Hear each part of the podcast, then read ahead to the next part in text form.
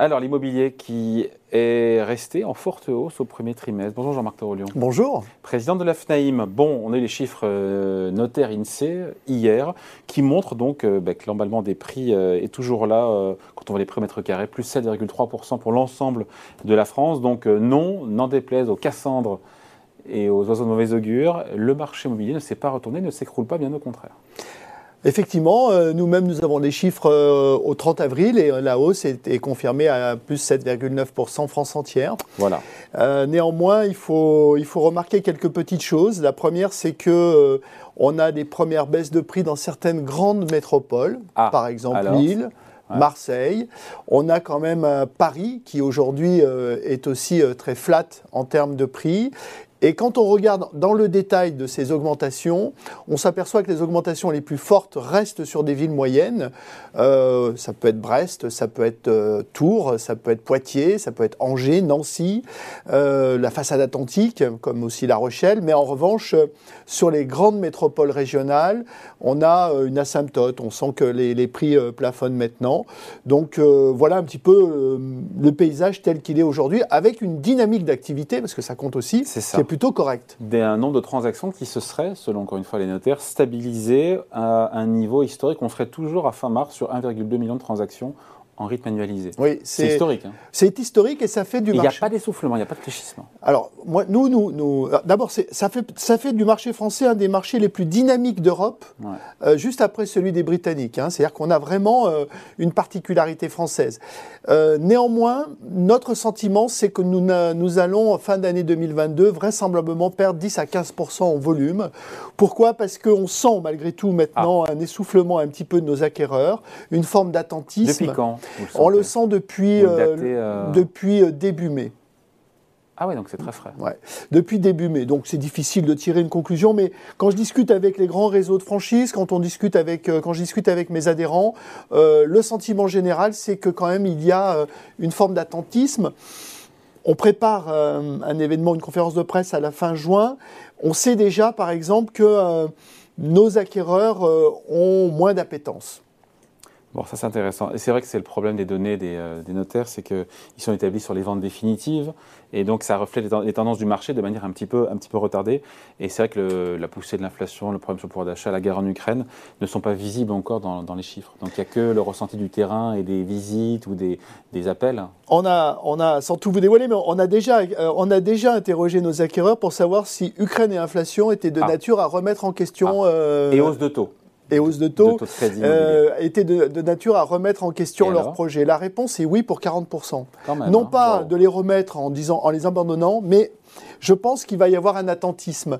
Euh, pour certains vendeurs, en revanche, l'idée c'est plutôt d'accélérer la mise en vente en profitant d'un marché qui est encore dynamique et dont le, pour les, vendeurs, pour les vendeurs, hein, dont les prix sont plutôt euh, sont plutôt intéressants. Donc, euh, on sent aussi que les primo excédents euh, marque le pas, et ça nettement, pour plusieurs raisons. La première, c'est que euh, les banques euh, exigent des taux d'apport qui commencent à être importants, entre 16 et 20% en moyenne. les taux d'intérêt ont tendance à les freiner et à les désolvabiliser un petit peu. Et on le voit parce que notre population de locataires, par exemple, on a moins de départs de locataires. Or, on sait que les primo-excédents viennent du parc privé locatif. Ce sont des petits signes qui marquent une un infléchissement, à mon avis, de la conjoncture. Donc on, est en train de vivre en ce, moment, en ce moment, selon vous, un retournement du marché immobilier? Oui, alors quand, on, quand on dit retournement, on, se dit euh, quel est. Euh, j'ai entendu parler de bulle immobilière, non pas du tout. Je pense que je pense que euh, on, a une dynamique qui sera beaucoup moins forte, et je pense qu'on 15 ou 20 de baisse de transactions sur l'ensemble de l'année ou en partant du point où on est aujourd'hui? Sur l'ensemble de l'année, ça ferait 1 million, 1 million 50 000 transactions. Oui, donc, oui, donc ça fait 15% de moins. Ça reste quand même. Ça reste une très belle année. Ah, oui, oui. Souvenons-nous simplement qu'en 2018, on avait 750 000 transactions. Euh, donc c'est un retour sur Terre. Donc euh, voilà, on Avec quel effet sur les prix, pour le coup si, euh, Eh bien, tout va dépendre du facteur d'équilibre entre offre et demande. C'est-à-dire que euh, encore une fois, euh, il y a, y a les la biens manquent, les biens manquent. Voilà, il y a la dynamique du marché et il y a les biens disponibles. Or, on a toujours une baisse de l'offre disponible. Toujours. On n'a pas constaté sur nos sites internet une hausse de l'offre. Sur 12 mois glissants, on a perdu 11% d'offres.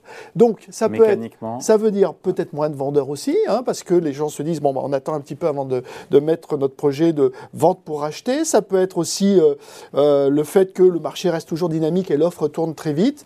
Donc, tout va dépendre de cet équilibre entre offre et demande, et puis malgré tout d'un effet ciseau que l'on pourrait constater entre des taux d'intérêt qui participent à une désolvabilisation et par conséquent des niveaux de prix qui sont plus en rapport avec la clientèle euh, en situation d'acquérir. Donc ça, c'est des choses que, que l'on connaît bien, que l'on observe. L'enjeu pour nous est naturellement d'amener très vite les vendeurs là où se situe le marché s'ils s'entendent acheter. je lisais que les maisons sont toujours plus demandées que les appartements. On a des hausses de prix de 9,2% pour les maisons, c'est une moyenne évidemment en France, 4,7%, deux fois moins pour les appartements. On est toujours dans la. 59% de nos transactions, c'est les maisons Hein et n'oublions pas que euh, quasiment 60% euh, des Français vivent en maison individuelle. Enfin, euh, voilà, ça... Mais ça a augmenté post-Covid, enfin je vais dans la foulée du Covid. Oui, oui la demande, oui. ce qu'on a constaté, on a, on a, fait des constats très intéressants, on a, on a observé l'attitude du marché 18 mois avant le premier confinement et 18 mois après le premier confinement, pour se situer au 31 décembre 2021. Euh, vous aviez à Paris une hausse de prix de 13% 18 mois avant, elle a été de 0,9% 18 mois après, mais surtout, là où on constatait des, offres, des, hausses de prix de 5 à 7% dans les villes moyennes ou en milieu rural, 18 mois après, on était à des hausses à deux chiffres, entre 11 et 12%. Donc, on, Tout est résumé là. Hein. Donc voilà, l'effet Covid, on l'a senti à plein. Euh, les 28 000 communes rurales de France, au sens INSEE du terme, ont connu une très forte dynamique. Toujours, et on la constate toujours aujourd'hui, de manière spontanée, comme ça, là, au mois de mai, mai nos, 100 premières villes moyennes euh, ont connu une très forte dynamique.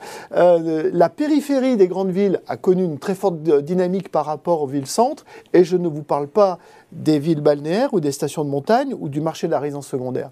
Donc, 2000, si, on, regarde dans le projecteur, incontestablement, il y a eu euh, un marché qui a voté et qui a voté ruralité et ville moyenne. Ouais et qui semble, maisons individuelles. Et qui semble, encore une fois, perdurer. On n'est pas sur un effet de, voilà, de conjoncturel. Euh. Alors, j'étais hier, euh, justement, euh, au MEDEF, où on discutait... Qu'est-ce que vous faisiez au MEDEF Je suis membre du comité exécutif du MEDEF, donc on avait une discussion, une discussion spécifique sur le logement, justement, et je faisais remarquer que le lien emploi-domicile avait quand même pris un petit peu de plomb dans l'aile mmh. par rapport à ce qu'on a constaté aujourd'hui, où avec l'effet télétravail, tout en ne le surdimensionne pas, euh, il ne faut pas le surdimensionner parce que ça ne concerne qu'une catégorie de Français, mais entre effectivement le télétravail, l'aspiration quand même à, un cadre paisible, à une sécurité, hein, n'oublions pas qu'un des facteurs, euh, un des grands facteurs de choix dans le, dans le logement, c'est quand même la sécurité et le caractère paisible de l'environnement, eh bien, euh, on voit que finalement ce cadre-là, prend le pas sur la proximité travail. Ça risque d'être fortement contrarié par la hausse du coût d'énergie, mais je pense que les cartes sont en train d'être rebattues. Bon, donc on se dit que 2022, année de transition, année de retour sur Terre un petit peu, parce que baisse de transactions, enfin baisse de transactions, baisse de transactions autour d'un million de transactions, mais ce qui reste une belle année, et en même temps, ces hausses de taux, en même temps le problème du pouvoir d'achat, le moral des ménages qui est en berne, euh, l'inflation, et donc des conditions qui sont réunies pour que les prix s'assagissent. Je pense que les prix vont s'assagir effectivement. N'oublions pas quand même que l'immobilier reste un excellent refuge contre l'inflation. Et donc, euh, comment est-ce qu'on l'explique? C'est un truc qu'on entend, qui nous est répété comme un mantra, mais comment est-ce qu'on le, comment on, le justifie d'un point de vue économique? Bah, écoutez, je pense que c'est quelque chose de, très tangible. C'est une valeur de rendement, c'est une valeur transmissible, c'est une valeur euh, euh, également affective pour les Français. Donc, je dirais, euh, voilà, ça fait partie de ces valeurs qui euh, euh, ont démontré cette résistance à l'érosion des prix au fil du temps, au regard de, quand même aussi du fait qu'on reste sur quelque chose de très primaire en besoin et qui, est, qui, est, qui traverse, j'allais dire, les, les affres de l'économie. Bon. Mais nous avons quand même un enjeu important, c'est la rénovation énergétique. Et ce qu'on ne mesure pas, Et c'est l'effet de la loi climat et résilience qui va demain interdire à la location 25% du parc des biens classés F et G. Et cette valeur verte, que j'appelle verte en tout cas, euh, l'impact économique de ces mesures-là va être réel. Et ça, c'est des choses qu'on n'a pas encore mesurées. C'est-à-dire quel impact économique? Ben, À partir du moment où vous, vous, êtes un investisseur ou vous êtes propriétaire d'un bien dont vous savez que malgré le fait qu'il soit décent, il sera plus éligible à la location, vous il perdez quand même. Ah oui, il y a quand même un problème. Et dans ce cas, on fait les travaux. Dans ce cas, il va falloir faire les travaux. Sauf que le calendrier est très court et je souhaite, moi, renégocier ce calendrier qui est incompatible avec le pouvoir d'achat des Français. Bon, et euh, puisqu'il y, a des négociations, il y en a aussi à Bercy. Vous serez à Bercy, Jean-Marc Torolion, euh, tout à l'heure, euh, pour cette question du gel des loyers. elle n'est pas, pas favorable, Elisabeth Borne. Euh, non, elle a raison, parce que je pense que c'est un moment. D'abord, n'oublions pas que les loyers euh, euh, pour nos bailleurs servent à rembourser des prêts, servent aussi à, alimenter. Vous voyez Bruno Le Maire tout à l'heure Oui, Bruno Le Maire et Amélie de Montchalin. Et également pour les retraités, c'est souvent des revenus complémentaires. On, demande, on va demander un effort de rénovation très important. Je comprends que cette hausse de 48%, le dernier indice euh, IRL, hein, celui sur lequel est indexé trimestriellement un certain nombre de baux. Et on prévoit 3,5 à 4% pour celui qui va arriver au, 30 juin. Je comprends que ça préoccupe le gouvernement en termes de pouvoir d'achat, mais je ne souhaite pas que les propriétaires euh, fassent. Euh, là, vous défendez les propriétaires. Donc là, je vais les défendre, mais nous avons des solutions. Vous pensez qu'il y a un Français sur deux qui n'est pas propriétaire, quand même 57% euh, des Français sont propriétaires. mais c'est surtout qu'on a malgré tout 7 300 000 logements à la location et qu'on a des locataires qui euh, sont soucieux de leur pouvoir d'achat, d'autant que les charges ont augmenté. Donc on a des solutions. On a deux solutions. Soit d'avoir un effet d'amortissement en modifiant euh, la, façon dont on calcule ah. l'augmentation en prenant la moyenne des IRL plutôt que l'IRL qui est la moyenne de l'inflation. Donc ça, lisserait sur le temps, voire le caper un certain temps, mais toute la difficulté de ce genre d'opération, c'est de savoir comment on en sort.